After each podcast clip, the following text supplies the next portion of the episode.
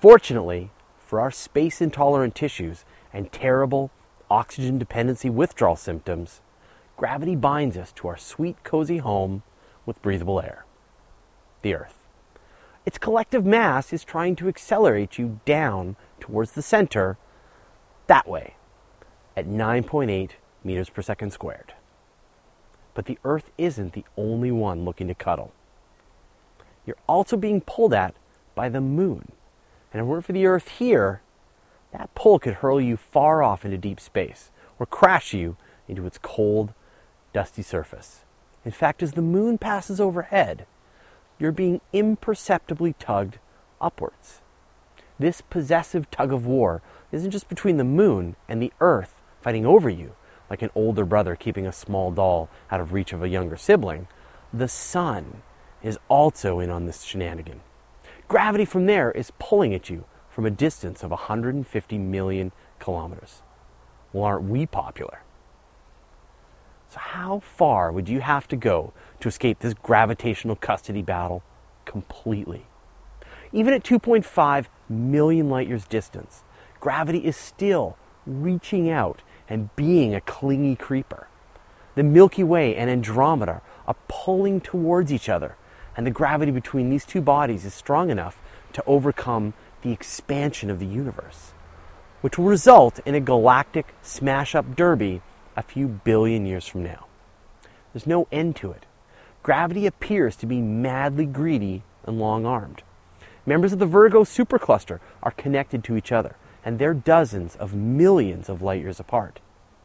Objects in the Pisces Cetus supercluster complex are even connected to each other by our invisible and obnoxiously possessive friend. And they are hundreds of millions of light years apart. In fact, you're so popular that you are gravitationally pulled towards even the most distant objects in the observable universe. And they, in turn, are linked to you. As a result, without the outward expansion and acceleration of the universe, everything would fall inward to a common center of gravity. Newton thought that gravity was instantaneous, and if the sun disappeared, the earth would immediately fly away. But Einstein realized that gravity is distortions of space time caused by mass. And as it turns out, gravity moves at the speed of light. If the sun disappeared, Earth would continue to follow the curved space time distortion for eight whole minutes. Interactions between massive objects, like when black holes collide, cause ripples in space time called gravitational waves. As a gravitational wave passes through you, you get warped in space time like a wave in the water. The amount is so slight, we've never seen them directly. However, the decay of pulsar orbits have shown them indirectly. The ground based LIGO experiment might someday detect a gravitational wave, but there's been no luck so far. The space based LISA experiment should detect gravitational waves with more precision. The first version will launch in 2015, but the real experiment probably won't be operational until 2030. Everybody wants a piece.